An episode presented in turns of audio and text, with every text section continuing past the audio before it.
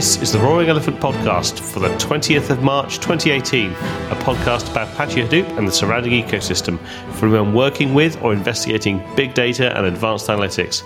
My name is Dave, and here is my big node, small node co host, Jon. Are you calling me fat? Uh, well rounded. All rounded. Thank you very much. oh, well, I'm in good company, I guess. How you this doing? is true. I'm doing very well, thanks. Yourself? Yeah, fine. I mean, it's always fun to do a podcast on a Friday evening. Absolutely. And it's a news episode. It is, have and I believe we have some news. Uh, well, we don't. We just talk about the news. Some other people make the news. We don't make it right. True. Well, let's let's do that then. Let's talk about some news. Yeah, you go first. Um, all right. So I found an article um, that is on InsideBigData.com, and it's introducing the topic, and it's kind of interesting because we talked about some node sizing conversations uh, not too long ago. And this is uh, does it make sense to do big data with small nodes? Um, you know, there's been a, uh, a sort of a feeling in the big data world of you know many small nodes is more efficient than a smaller number of large nodes. I still think that's broadly correct, but I think you do need to at some point decide how small is small and how large is large. Um, this article goes through um, just one particular workload. In this particular case, they're looking at uh, a NoSQL uh, database called ScalaDB or SkylarDB, um, or possibly CyclerDB. I don't know. I don't know how it's pronounced. Should have done uh, looks into that. Never mind. Um, but they're essentially taking a look at a bunch of different uh, instance types on AWS uh, and spinning up uh, their workload um, across uh, each of those different instance types, and actually, it, I think coming up with some some sort of reasonably interesting um, conclusions. Um, they they basically sort of come to the conclusion that it doesn't really matter whether you use lots of smaller nodes or a smaller number of large nodes. Um, it does, however, you know, if you are going to look at this, it does mean that you need to make sure that a couple of things are taken care of. So, you know, does your workload slash database slash uh, application um, really scale linearly with the amount of resources per machine and the number of machines. You know, if it doesn't, if there's some sort of overhead that gets continually worse, then you won't see the same sort of level um, that they they seem to show here. Um, but essentially, the results that they come to from this particular set of testing is it doesn't really matter. You can either use uh, a bunch of, I mean, they go as as small as um, uh, four CPUs and uh, 30 gigs of RAM up to 64 CPUs and 488 gigs of RAM. Um, so they do do sort of quite a uh, quite a sizable differential in terms of the uh, in terms of the, the machine sizes that they that they verify. yes, but uh, I'm, I'm only reading the article now because we usually don't Yeah. share these things beforehand. So that's why I'm being quiet while Dale is just ra- Dave is just rambling on. That's Yeah. why I'm, I mean, I'm reading the stuff. Now, if I read this correctly, and I'm assuming you read it in more detail beforehand, this is very much a ingest and output test where they read the data from the storage layer into the database engine and compact it, which means it's a lot of data IO measurements here. Now, I can agree that, of course, if the compaction, CPU cycles will get involved because it's a computation thing, but CPUs are measures uh, of magnitude faster than any kind of IO. So your bottleneck Yep. is going to be IO.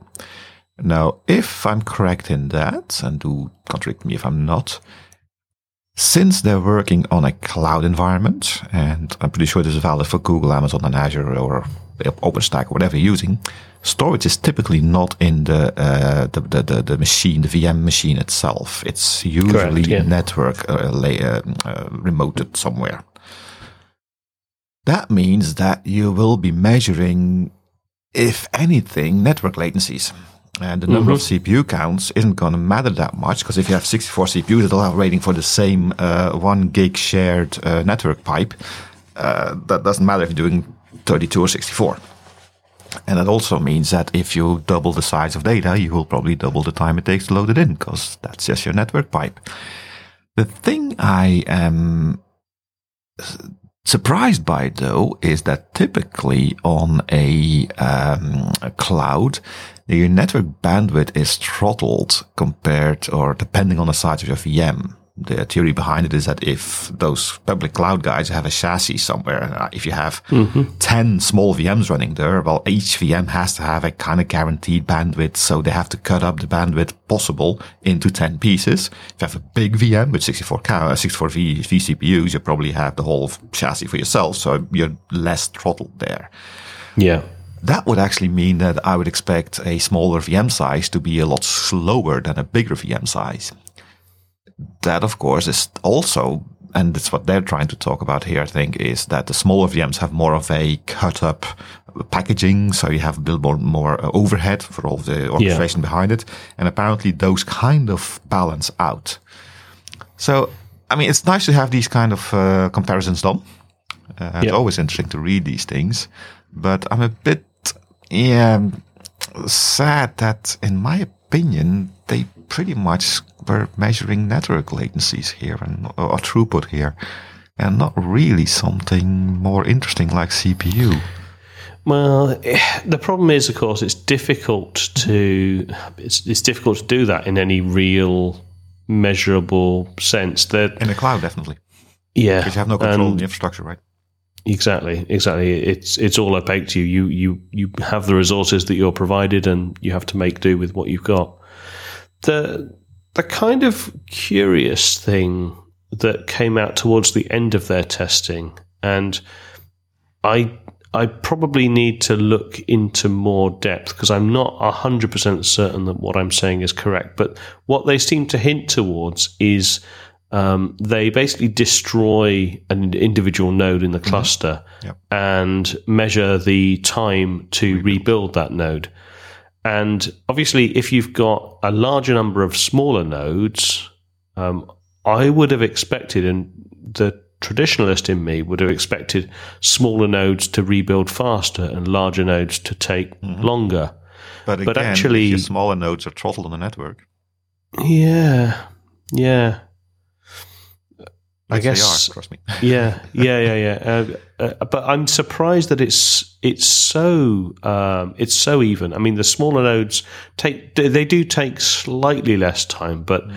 it it's not quite a rounding error, but it's close to that. Whereas the as soon as you go past that smallest node size, which is the i3x large, which isn't um, all that small to be honest.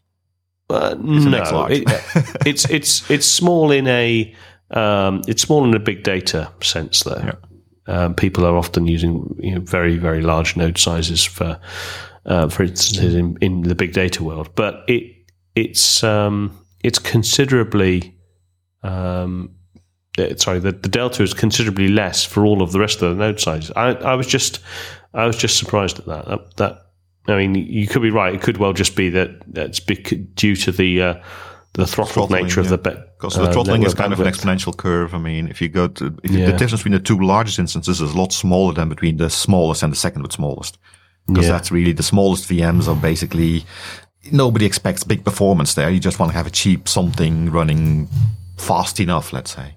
Yeah. Uh, also, yeah, yeah. this isn't uh, HDFS. This is uh, a uh, yeah that, that database. Thing. It's a NoSQL database of some sort. so yeah. we also don't really know how they do their rebuilding, right? Because if you're doing an HDFS and you have a replication factor of three, then you have two other nodes that can feed the one node, which means that you will have an un- unbalanced network traffic. Your ingest and exgest will be different. Exgest, new word invented there. Um, well, this I'm not sure if this is just a one-to-one duplication or something like that. Don't know. And again, since it's a public cloud, two disks that you attach, you have never. There would also be a difference in a difference in latency in in where that disk is located in the data center because, yeah, you, you kind of have the mercy of how the public cloud provider is doing its best to give you what you want within the yeah, constraints that they have, of course. Or, or at least to give you what you paid for, not necessarily what you want. well, let's assume that what you want is what you pay for. let's assume that people are That's realistic. A big assumption. I know. It's the common sense thing again, right? Yeah. So yeah, it's a it's a nice article, but I got a bit of reservations there. I think for me the biggest takeaway here is that uh, don't trust headlines Yeah. and do read and they pay attention Read- to what you're reading. Yeah. Read the detail, read read the axis and actually read everything about what's in the article before you come to a conclusion. Oh, that's fine. It just means I just need four huge machines and everything everything will be great. Uh, And, uh, yeah, I mean, it's difficult because you have you, we're being bombarded with articles and blogs and releases and news press releases, whatever, every day. It- It's hard to be to take the, to be able to take the time to just really read everything. Basically, myself, I'm guilty of this too. I very often just skim through, skip through the, the headlines and just go through it a bit. And yeah, before you know it, you're uh, repeating things that aren't necessarily as true as you might think they were. indeed. Okay, so why don't you give us some recommendations? Yes, uh, I'm keeping on my little uh, trip in uh, machine learning stuff. this is a blog from uh, Cloudera, actually.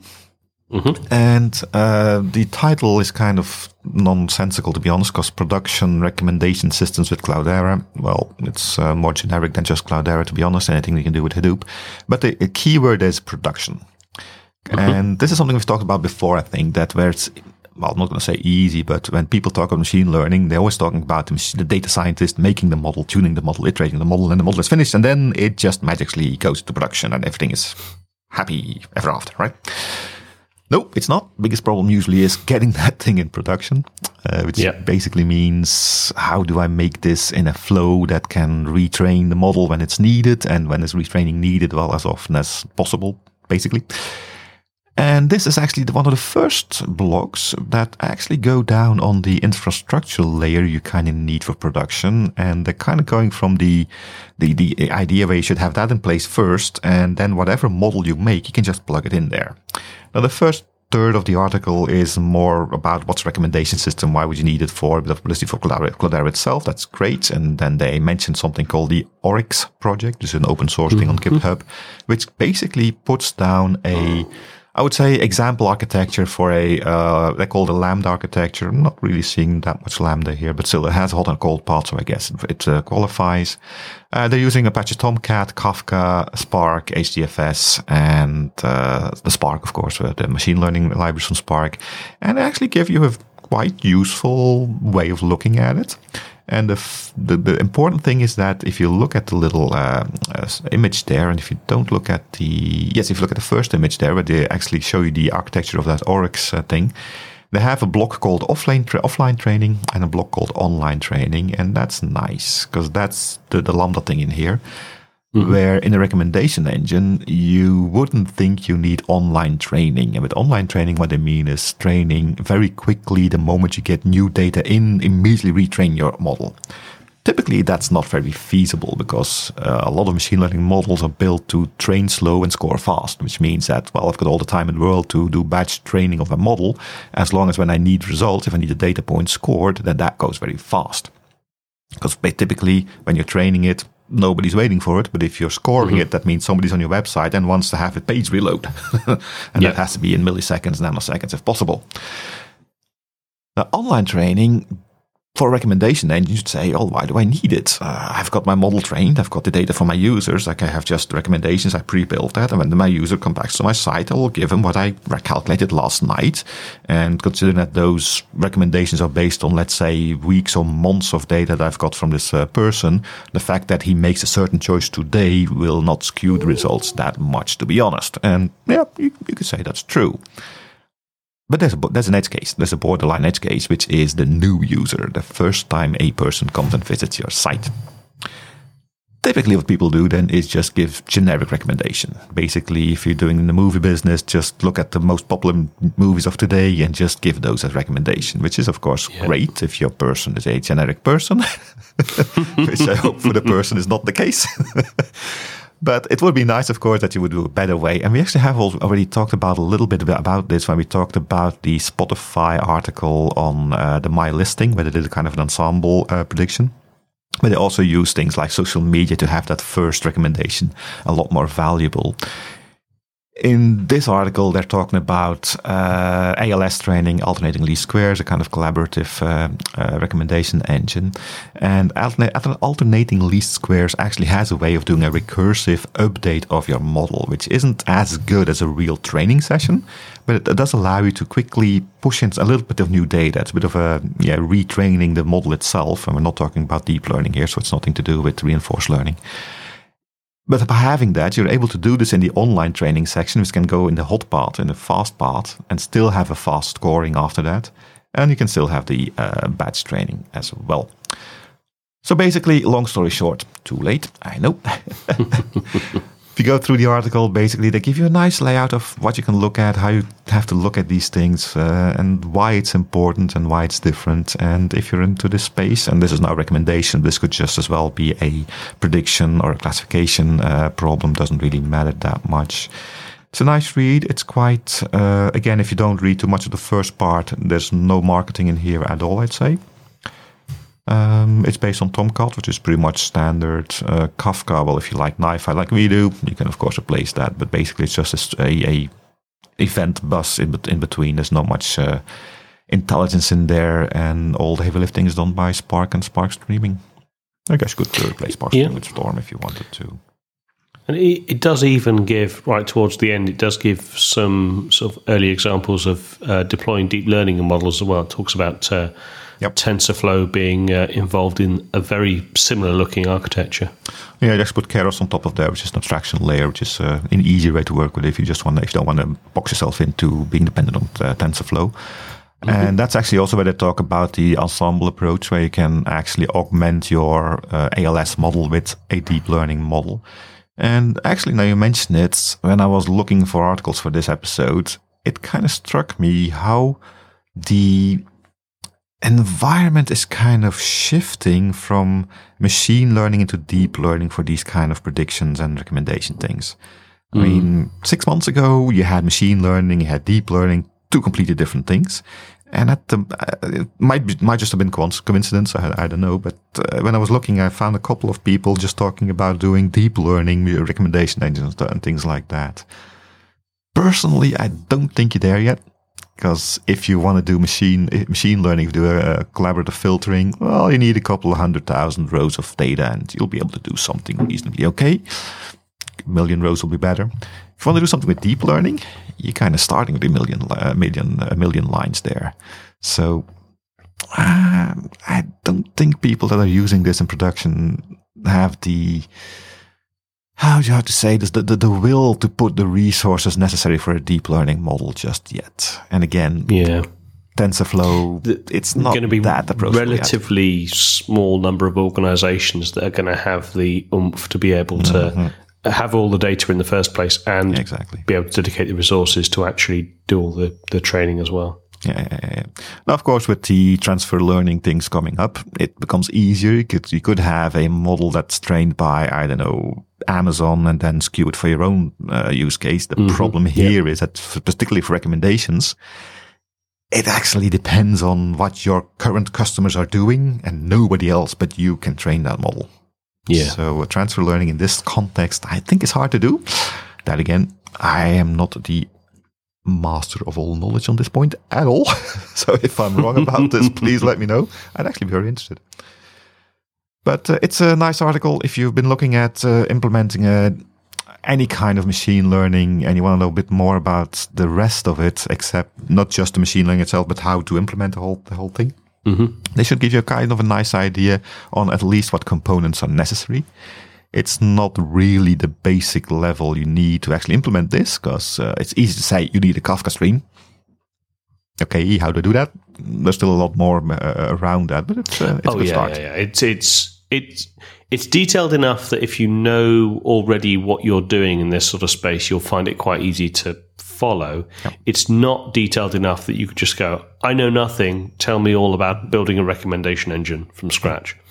Uh, that's actually where the and deploying it and running it. Well, not even the model, but just the infrastructure, right? Because it's basically Yeah, an yeah, infrastructure thing, and that's I think what they what this Oryx uh, project is trying to do. Apparently, I took a quick look at the GitHub uh, repository.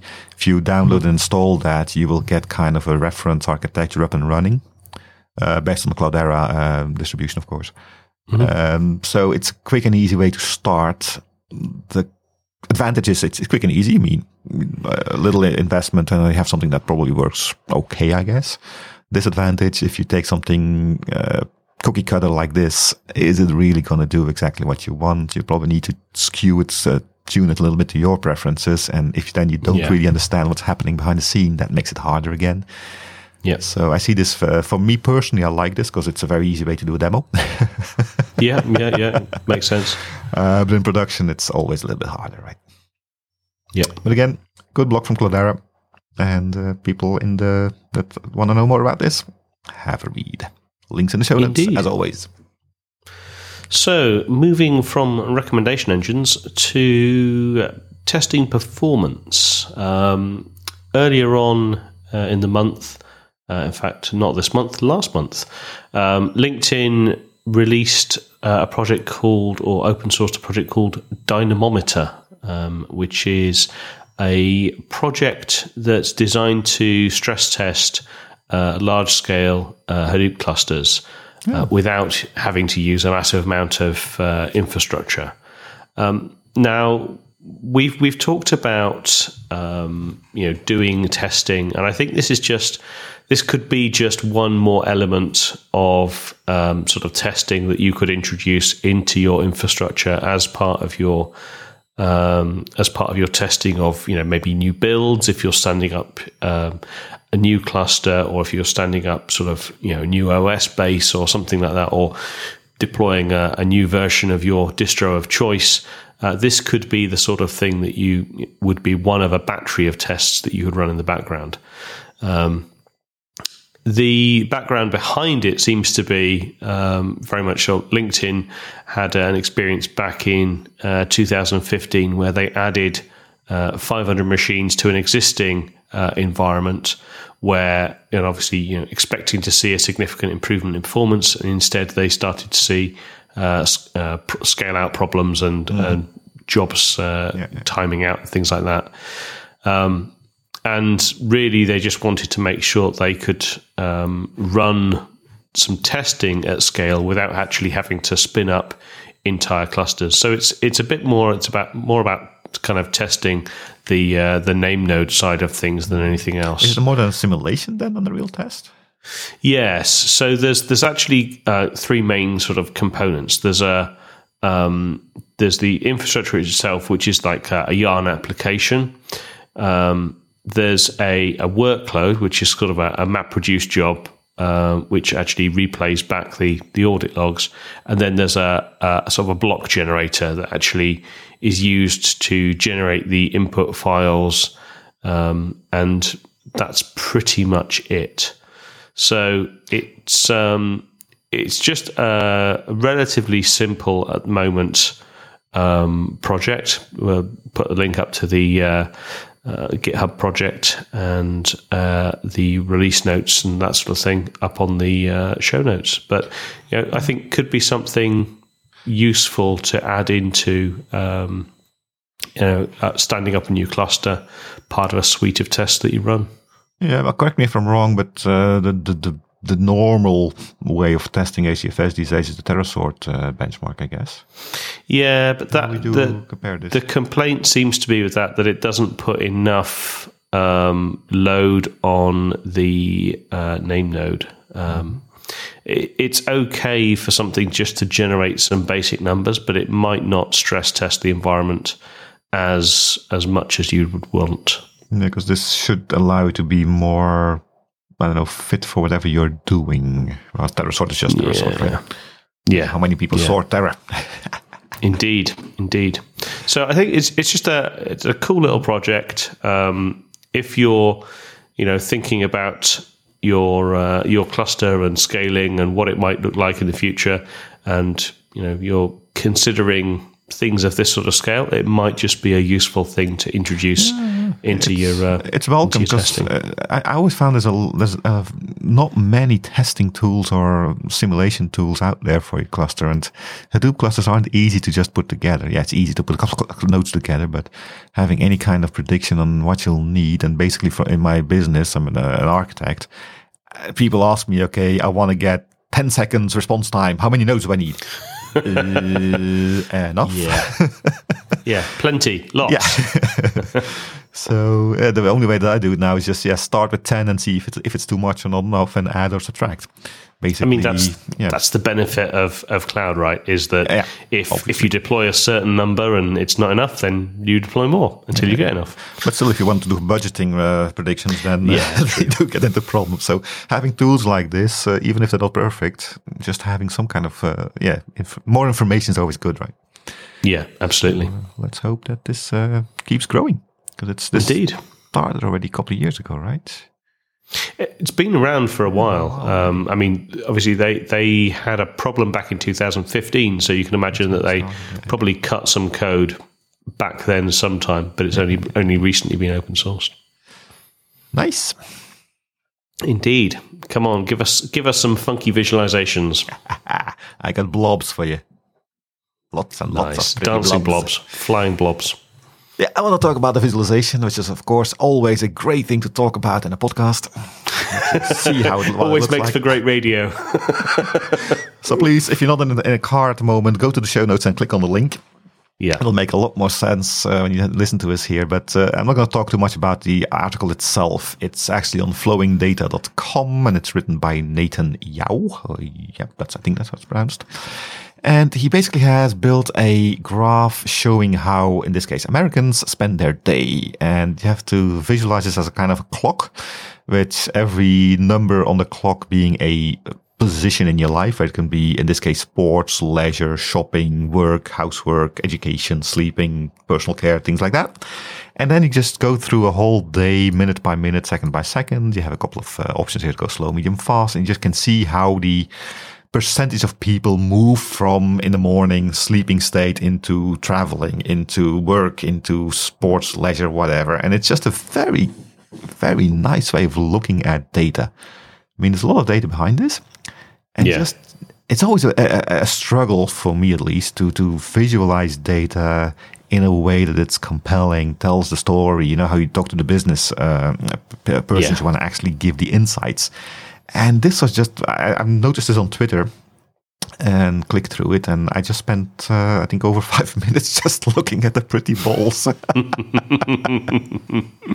it, yeah, it does. It does. It, it's very. Uh, it's almost therapeutic, just watching the uh, the sort of the coloured balls kind of dash and dance around the the uh, visualization. But it it does it does kind of make you think about how often have you seen some poorly formulated, I don't know, bar chart or pie chart or you know some god awful presentation and where with with multiple axes where you're just thinking I have no idea what that shows.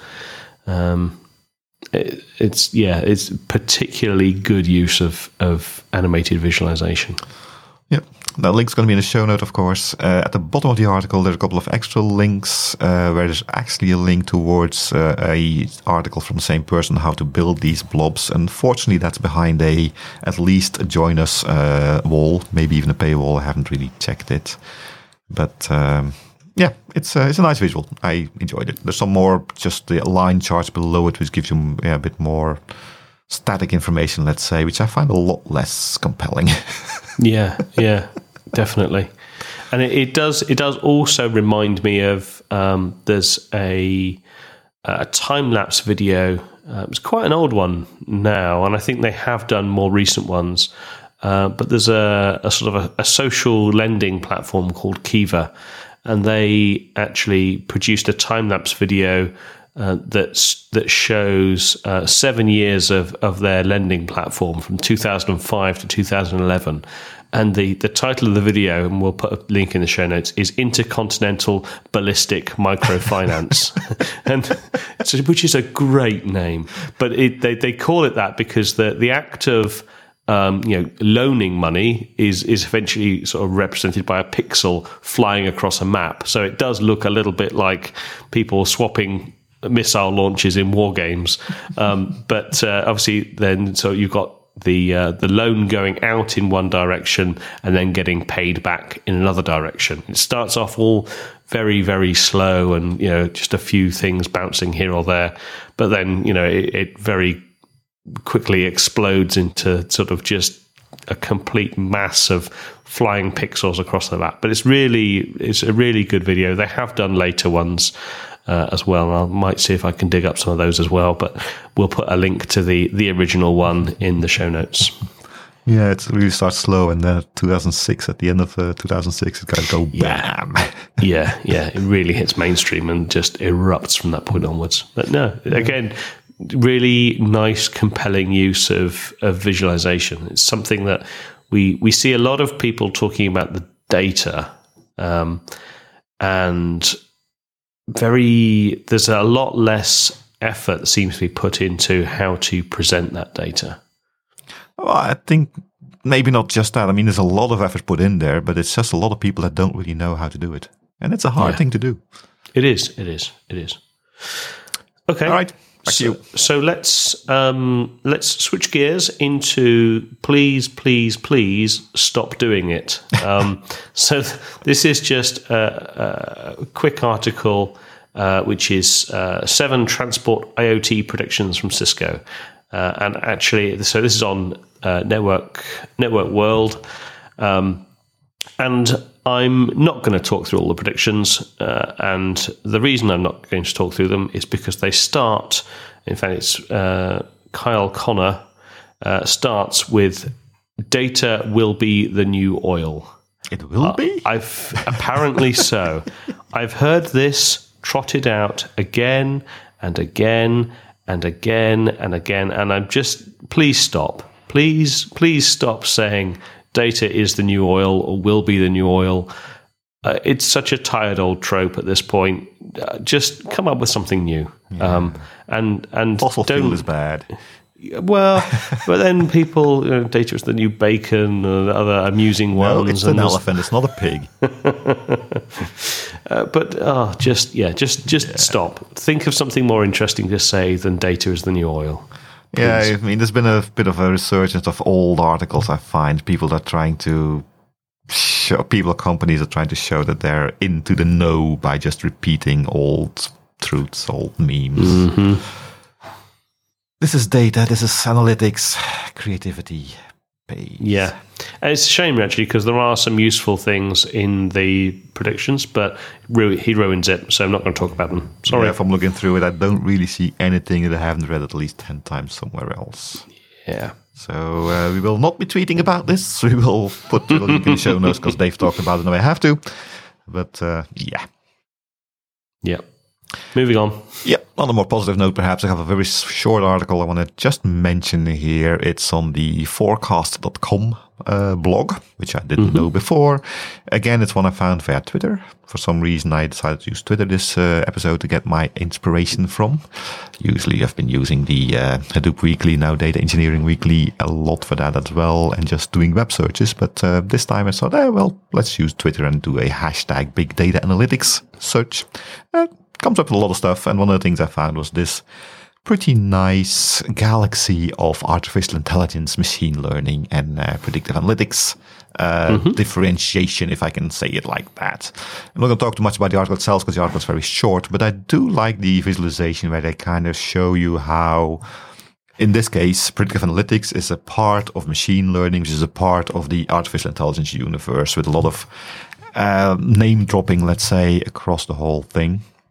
And I do remember from my last uh, contribution to the last uh, Roaring News episode, I also was talking about visualization that gave you kind of positioning information on which you use when, where. This is again a different way of uh, positioning all of these things like uh, Bayes learning, k-means clustering, if you're talking about machine learning, uh, RNNs, CNNs, if you're talking about uh, artificial intelligence stuff. So it's, I kind of like it because I'm a bit of a sci-fi buff anyway, so anything with space works.